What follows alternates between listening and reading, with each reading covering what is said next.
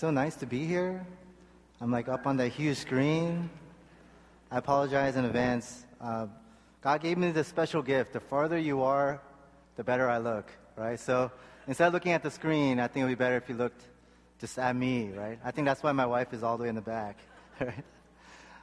I get the privilege and honor of just talking about Job. You know, as I studied this book, I felt like there was so much to be learned from Job and his attitude and just how he took the persecution that he received. We do know, actually lots of scholars think that the book of Job is the first or maybe one of the first books written.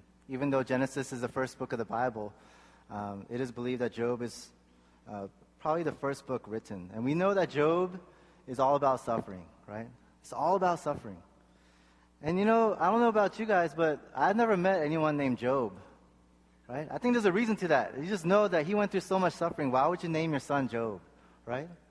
The only Job I know is the guy right here in this Bible named Job. And when it comes to suffering, I think Job is the ultimate one-upper, right? The ultimate one-upper. Maybe some of you in high school, you know, picture day or come prom or homecoming, and you have a zit or a pimple just the night before, and you're like, oh no, it's picture day tomorrow.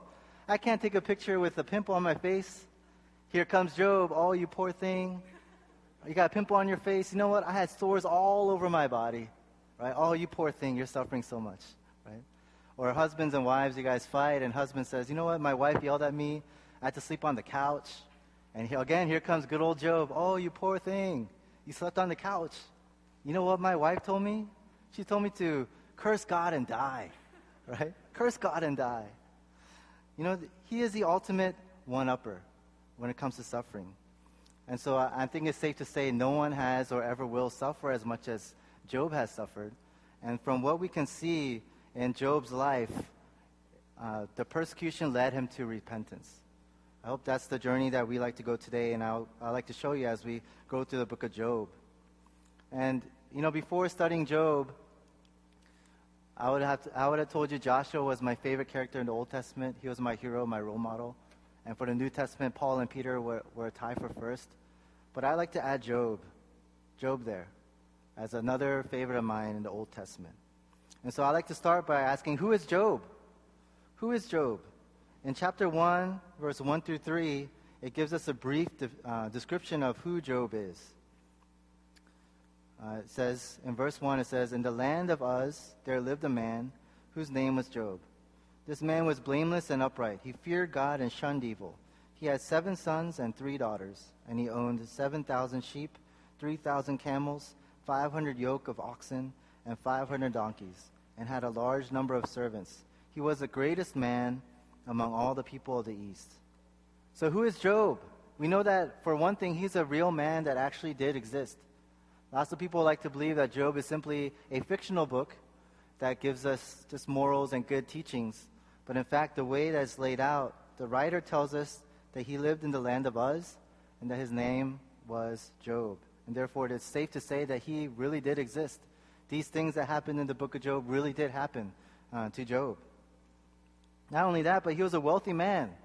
I don't know what all this stuff translates to. You know, 7,000 sheep and 3,000 camels. I think it's safe to say that if he were alive today, he would have a $1 million house. He would have a private jet. He would have a couple Ferraris in his garage. That kind of wealth, right? He's a high roller. Right? He's a high roller. The name Job in Hebrew means one persecuted. Right? It actually means to be an enemy to anyone, to be hated. The word Job in Arabic means to repent, to turn oneself repentantly to God. So many believe that Job was given because at the end of the book of Job, he does repent. He does turn to God. And others believe the name Job was given because of all the persecution that he went through in his life. You know, I'm so thankful for my name. Now that I know what Job means, you know, I Googled Eugene, and it just means a good name. I thought, man, that's lame. What the heck? But compared to Job, man, my name's meaning is pretty awesome, right? Pretty awesome. Right? It means persecuted, means to repent. Right? So that's who Job is. He was a great wealthy man who feared God, who loved God, who shunned evil. Right? He was a wealthy man, and he was a real live person that lived long ago. And as we look through the different tests and all the nagging and things that he received from his friends and the lecture that he got from God, looking at his responses, I think tells us how he went from persecution to a heart of repentance. The first test, I'm not going to read it, but briefly describe what happens, is here comes Satan to God and Satan have a dialogue. And God's like, hey, look at Job. He's blameless. He's upright. He fears me. He shuns evil. And Satan's like, yeah? You think that's for nothing? It's because you gave him all these things. Take it away, and I promise you he'll curse you. And so God says, so be it. You can mess with this stuff, but don't kill or don't touch Job himself. And so Satan, one by one, takes it away. And Job receives all these news, one after the other. One servant comes and says, hey, all your camels and all your servants are dead. Another person comes, hey, all your children are dead. And just he receives one bad news after the other, after the other, after the other. And then his response from all this. In chapter 1, verse 20 to 22, this is how Job responds to the situation. It says, at this, Job got up and tore his robe and shaved his head. Then he fell to the ground in worship and said, naked I came from my mother's womb, and naked I will depart. The Lord gave, and the Lord has taken away. May the name of the Lord be praised. In all this, Job did not sin by charging God with wrongdoing. Wow, what a response. What a response. He tore his robe, he shaved his head. That was just the custom that they did to show great sorrow. But then what he did next was he laid on the ground, fell down on the ground to honor God and worshiped him. If we were in Job's shoes, would that be our first response? Probably not. We'll be mad, we'll be complaining, we'll be angry, we'll be talking to our friends and family saying, why is this happening to me? Being worried and concerned. But here's Job. He tore his robe, he shaved his head, he laid on the ground and worshiped God. A spiritual person has nowhere else to go when times of trials hits them. For Job, the only place he wanted to go was in God's presence. The moment he felt persecution, he wanted to go into God's presence. He wanted to worship him. Where do we go? When we face persecution, where do we go? Do we go to our friends and family for comfort? Do we go to social media to rant about whatever it is that happened in our lives? I hope, like Job, we can all go to God first when bad things happen. What made Job able to go to God? That's what I wondered. In verse 21, I'll read it again. He says, naked I came from my mother's womb, and naked I will depart. The Lord gave, and the Lord has taken away. May the name of the Lord be praised. Job was able to worship him because he realized that everything that he had has come from God. Everything that he had has come from God. Same thing for us. Everything that we have has come from God. It might look like it's because we put our time and effort and finances into whatever it is and we got what we have. But it's because God allowed it to happen that we are able to receive it. Before I became a pastor, I really wanted to be a lawyer. I was working at a law office, being an assistant, and I was about to be hired full-time, I was at attempt to hire position, and so they're about to hire me, and then I moved to North Carolina. You know what? God shut down all the doors to law in North Carolina. I was upset. It's like, man, I thought I was going to be a lawyer. I was going to do all this and that. No matter how much I tried, God would not open that door. And he led me to be a pastor. Right? The fact that I'm here today is not because of what I've done. It's because God has allowed it to happen. The fact that I'm not a lawyer, it's not because I fell short. It's not because I didn't put in the time and effort. It's because God simply did not allow it to happen. So Job knew that everything that he had come from God. He says, naked I came into this world. What does that mean? He's saying, I didn't bring anything into this world. And so he's okay with not having anything when he passes away. If we have that kind of mentality, how would our lives change? Knowing that we can't take anything with us. Knowing that we didn't bring anything with us when we were born, and when we die, we can't take anything with us. wouldn't that change what we live for? You know, one of my goals when I was younger was I wanted to be a PBA bowler, right? And I realized, you know, so what if I earn lots of money and I win tournaments and I win millions and millions of dollars? I can't even take that with me, right? So I threw that goal away, right? At least that's what I tell myself. It's not because of my skill, right? I can bowl like a PBA bowler, right? Or so I think, right? Or how would it look like when people ask you for stuff, right? If I were to ask you, hey, can I borrow your nice ride? You know, if you really believe that everything that was given to you is from God, you would say, borrow it. No, have it, right? No, have it. Right? Hey, let me borrow $1,000. Borrow it. No, here's $2,000. Have it. Right? That's what the early church was doing. In Acts, we see people were sharing with each other because they realized that everything that they had was from God. That's what Job realized. Everything that he had was from God. And he realized that God gives, but at the same time, he takes away. He takes away. We remember the giving part, and we love that part. We worship about that part. You know, God gives us good gifts. He's a good father. He gives us good gifts. But at the same time, we need to realize God can also take away. Right? That's what Job realized. God gave everything that Job had to him, and so God had every right to take away the very things that he had given to Job. Job felt stripped of all that he had, and so he was fine with leaving the earth with nothing. Job, we see here a sign of submission, submitting to God, because he could have gotten very mad. He could have gotten mad at the Sabians for killing his oxen and killing his donkeys. He could have gotten mad at the fire falling from the sky that killed more of his sheep and servants. He could have gotten mad at the Chaldeans for killing more of his things and servants. He could have gotten mad at the storm that killed his children. But that thought never crossed his mind. He never got angry at God. But if that were to happen to us, isn't that what we normally do? We get mad at the thing that caused the bad thing to happen. Right?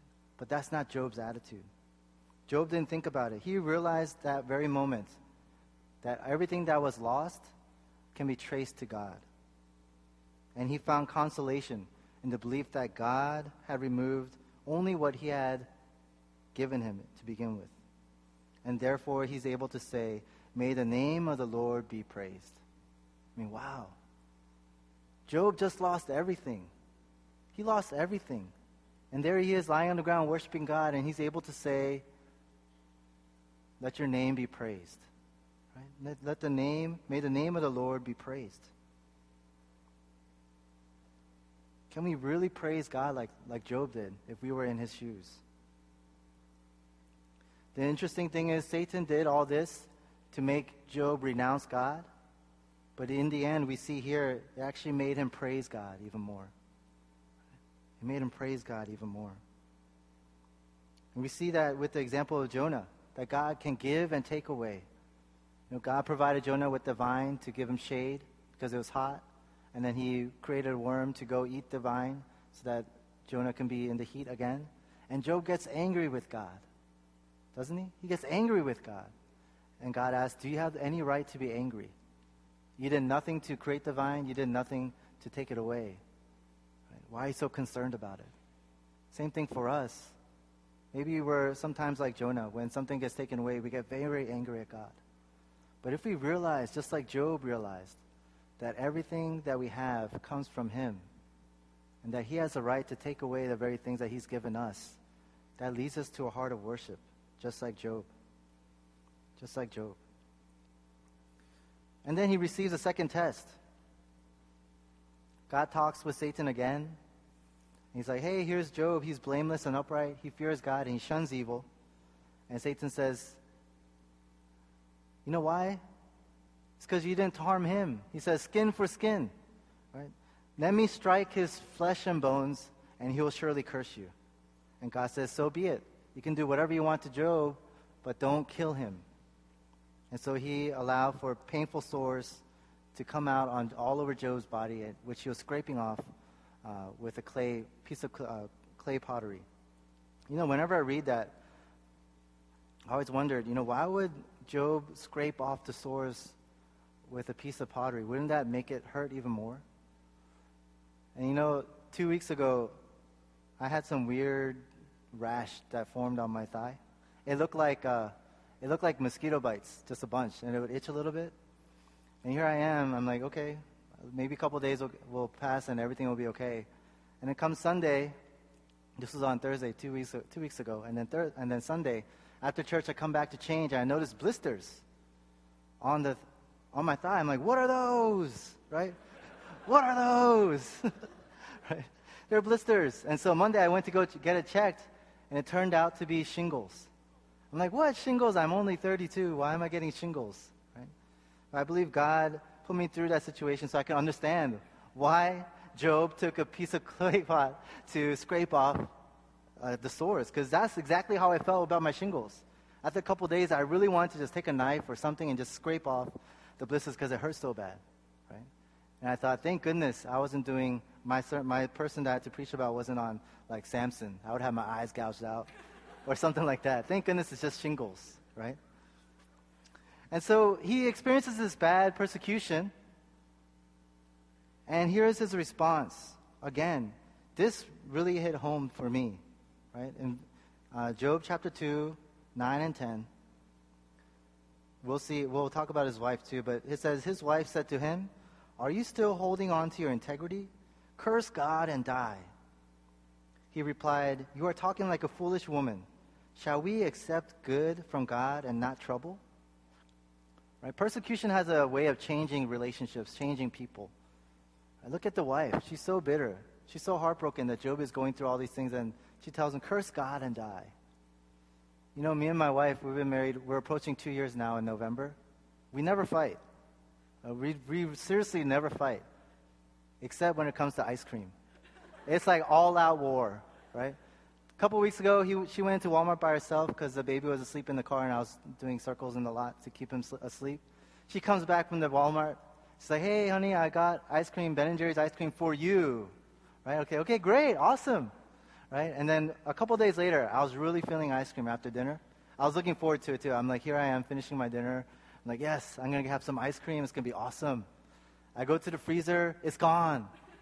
And my wife's like, "Oh, yeah, I ate it all." And then just instant, I was so mad. As you said it was for me, I didn't eat any of it. I saw you eat some, and you even said this ice cream tastes bad. But you ate all of it? So what I did was I got in my car, I went to Walmart, I got myself a Ben & Jerry's ice cream, and she likes Häagen-Dazs, so I got her a Häagen-Dazs ice cream.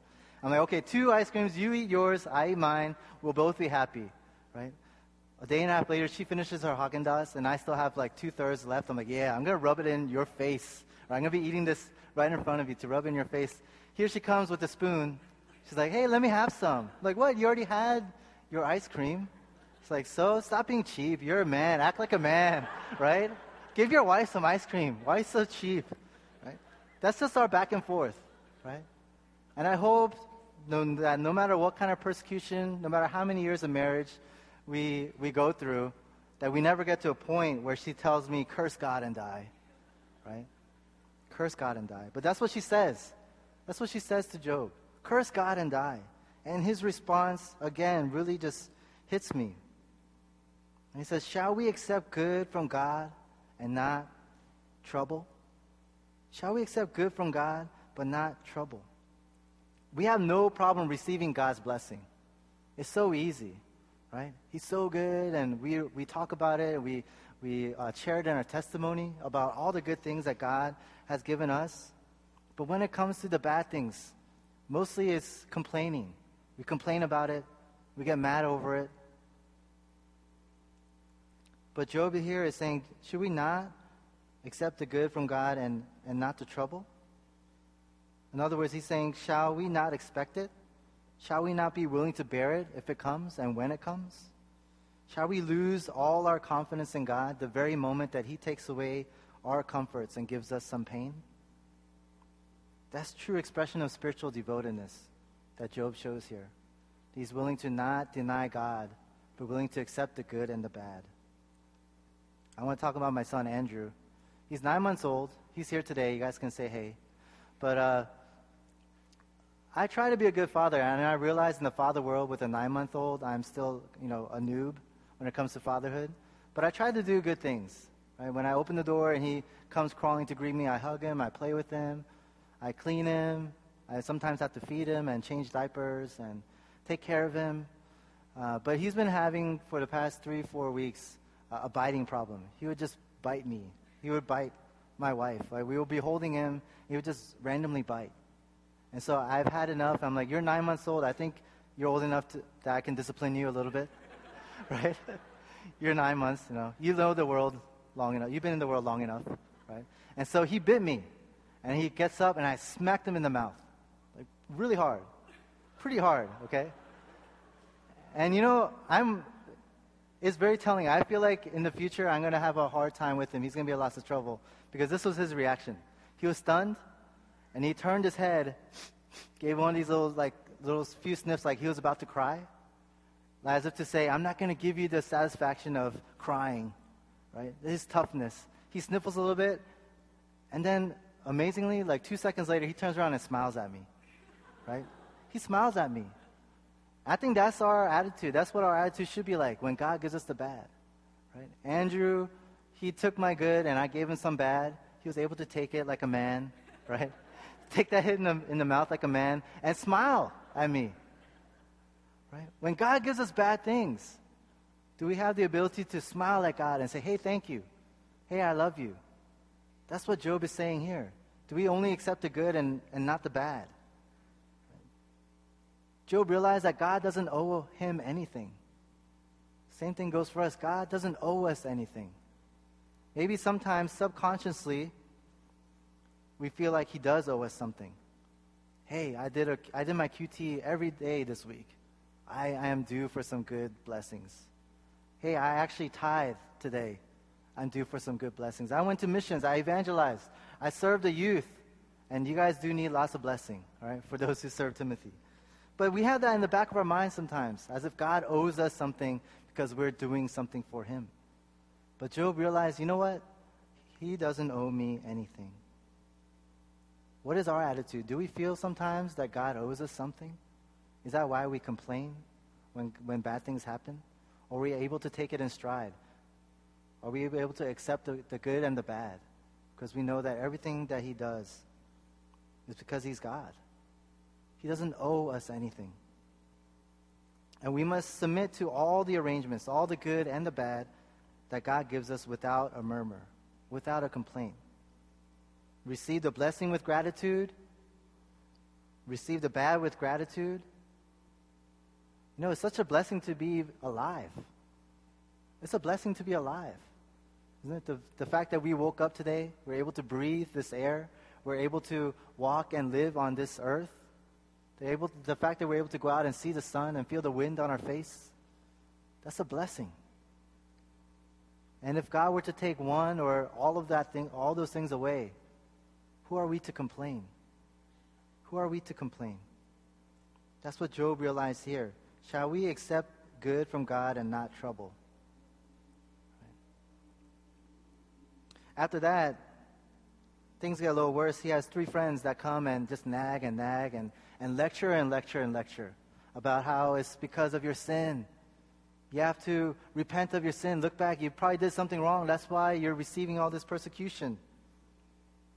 And here's Job's response. It's found in Job chapter 23, 11 to 12. It says, "My feet have closely followed his steps. I have kept to his way without turning aside. I have not departed from the commands of his lips. I have treasured the words of his mouth more than my daily bread." That was his response. Job was fully convinced that he was a spiritually devoted man. He was devoted to Scripture. He says here, he treasured the words of God's mouth more than his daily bread. He loved God. He never strayed from God's word. He followed in his footsteps. It's a reminder that sometimes bad things happen, and it's not a result of our sin. Bad things happen because God allows it to happen. I think in life we live that way. Oh, this bad stuff's happening to me because I lied to my wife. oh, this bad stuff's happening because I sped to work today. Right? Sometimes in life, bad things happen apart from our sin. Of course, when we sin, we do sometimes experience the consequences of our sin. Right? If I were to run a red light, yes, I'll get a ticket. If I were to steal something, yes, I'll be reprimanded accordingly. Right? But sometimes the bad things happen in life, and it's not because of our sin. It's not because of our sin. In John chapter 9, there's a story where Jesus heals the man born blind. Right? And the disciples asked him, is this guy was he born blind because of his parents' sin or because of his sin? And Jesus responds, neither. It was for in order for God's glory to be revealed. Right? In order for God to be glorified. Sometimes bad things happen so that God can be glorified. He was glorified in Job's life. We see later on how that happens, but he was glorified in God's life. God can use the bad things that happen in your life for His own glory. You know, one of my seminary professors, he said this once, and it always just sticks to me and reminds me. He said, God has a great plan for you. It's great for Him, but it might not be great for you, right? And there's some truth to that. We think when there is a great plan for me, we think it's going to be great. We're all going to be Billy Grahams, or we're all going to be like Paul. We're all going to do all these great things. But He might use your life in a way that glorifies Him, but it may not be great for you, like Job. Even for Peter, even for Paul, he went through so much persecution. He went through so many beatings. He has a great plan for you, but it might not be great for you. It'll be great for Him.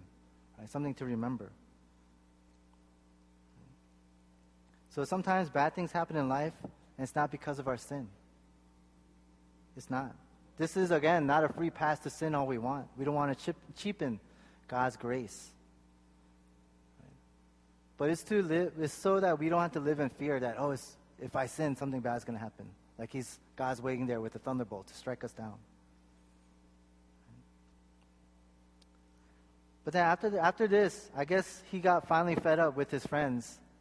And we notice Job finally demands some answers from God. He says, I rather would I have not been born than to go through my life like this, to face such persecution like I faced. And so he wants some answers from God, and God lectures him. He says, brace yourself like a man. I'll question you, and you shall answer me. That's pretty scary. God's saying, brace yourself like a man. Right? I'll question you, and you shall answer me. And God goes on to lecture Job. Where were you when I created the world? Where were you? Right? What can you do? What do you know? Right? And Job's response to God's lecture. This is what he says in Job 42, 1 through 6. So after God has finished speaking, then Job replied to the Lord, I know that you can do all things. No plan of yours can be thwarted. You asked, Who is this that obscures my counsel without knowledge? Surely I spoke of things I did not understand, things too wonderful for me to know. You said, listen now, and I will speak. I will question you, and you shall answer me. My ears had heard of you, but now my eyes have seen you. Therefore, I despise myself and repent in dust and ashes. That's Job's response. We see here that through persecution comes humility. We see a very humble Job here. Before he was saying, hey, I've clung to all of God's words. I have devoted myself to God's law. I love it more than I love food. And now we see here this picture of Job is very different. It's a very humble man. It's a very humble man. Through persecution, we can see God's omnipotence, which in turn allows us to submit to God's plan. You know, verse 3 again shows humility. He says, surely I spoke of things I did not understand, things too wonderful for me to know. And Job realized how high above God is, how low he is as a man. Right? And therefore, he had nothing to say to God. God is beyond our comprehension. Job was willing to be instructed, receive instruction from God. What about us? Right? What about us? Do we realize just how high God is? Right? Who are we to judge what he does? Who are we to say, God, what you're doing is right, what you're doing is wrong? Right? Job realized he is so high above, God is so high above, that he had nothing to say. He thought he was doing the right things. He thought he was a righteous man. But we see here, his righteousness compared to God's purity and holiness, it's nothing. Job realized he was such a sinful man. He thought he was all that because he was following God's word and he was living a holy life. But his holiness compared to God's holiness, I mean, it's not comparable. It's incomparable. We need to realize too, us, no matter how self-righteous we might feel, oh yeah, I come to church, I do QTs, I serve, I'm on the praise team, I'm a pastor, elder, deacon. Right? It's nothing compared to God's righteousness. Right? Job was finally broken. And we see here, it leads him to repentance. He says in verse 5 and 6, "My ears had heard of you, but now my eyes have seen you. Therefore, I despise myself and repent in dust and ashes." That's the proper response when we see God. No, not the proper response. That's the only response we have when we see God, is a heart of repentance. It's a heart of repentance. Job says, "I despise myself and repent in dust and ashes." Persecution allows us to see God. Before, Job only heard of him through his word, and just through everyday life. But through these persecutions, he was able to see God. And his response was one of repentance. He realized that he fell short of God's holiness. He realized his righteousness is nothing compared to God's righteousness. When we see God, the proper response is one of repentance. Everything else goes out the window, goes out the door. It's nothing but repentance. So we see here a man who went through persecution, just like his name said he would. He suffered a lot more than what any of us will probably ever experience in our lives. And then we see, just like his name says, he became a repentant man. He became a repentant man. What about us? When we go through persecution, will that lead us to repentance? Will that lead us to worship? Or will that lead us to complaining, arguing? After this, Job gets rewarded with just double what he had. Like, God blesses him again. He's given a new set of 7 sons and 3 daughters. You know, it's interesting. The first set of sons and daughters, none of their names are recorded. We don't even know his wife's name. We just know Job's name. But in chapter 42, when he gets that new name, or when he gets that new family, we see here that the daughters' names are recorded. Right? The daughters' names are, in chapter 42, they're Jemima, not to be confused with the maple syrup, right? Keziah and Keren Happuch, right? Keren Happuch. Right? I don't know why. I just found that interesting, so I thought I'd share, right? But when it comes to suffering, what is our attitude like? Do we accept it? Do we complain about it? Are we like Job? We bow down and worship and praise him, saying, you know, may the name of the Lord be praised. Now, that's why Job is one of my heroes. The fact that he's able to say those words, the fact that he's able to bow down and worship after what he's been through, that's amazing. Do we only desire the good things that God gives? Or can we embrace the bad things? Right? If we realize that everything that we have is from God, then we have no problem with him taking away those things. Because it was given to us, he can freely take it away from us. Right? How do we see the things that we have? Do we see it as, oh, I earned it, it's me, I got it? Or do we see it as, hey, it's been given to me by God, so if he takes it away, so be it? That was Job's attitude.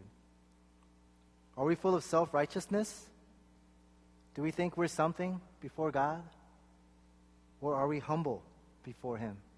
Right? We see a humble picture of Job when he's in front of God after his lecture. Right? Some of you might be going through hard times now and you don't know why. Some of you might experience it, or not might, we will sooner or later experience hardship and persecution. And when we do, I want to encourage everyone to have a heart like Job. To have a heart like Job. That we would be able to worship Him in the face of trouble. That we would be able to have repentant hearts before God. Right? Let me pray for us.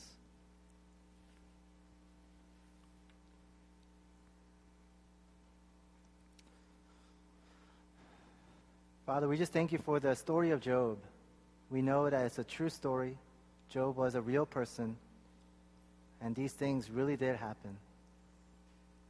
We just thank You that as we studied his responses to the persecution and to his friends and to You, may we adopt those things into our lives. May we have a heart like Job. When bad things happen, we're able to worship You. When bad things happen, we're able to take it in stride. We're not complaining. We're not getting angry. We're not questioning You, because You are God who is high above. And here we are on earth. Right? Who are we to question You? And may it lead us to repentance, that we may see You and that we may respond with a heart of repentance. Father, this week, remind us of Job when we face hard times. May we come to know You that much more through the bad times. May we come to love You more through the bad times. That we would just continue to grow deeper in You as we experience the good and the bad that You give in our lives. So we thank You, Lord. Pray this in Jesus' name.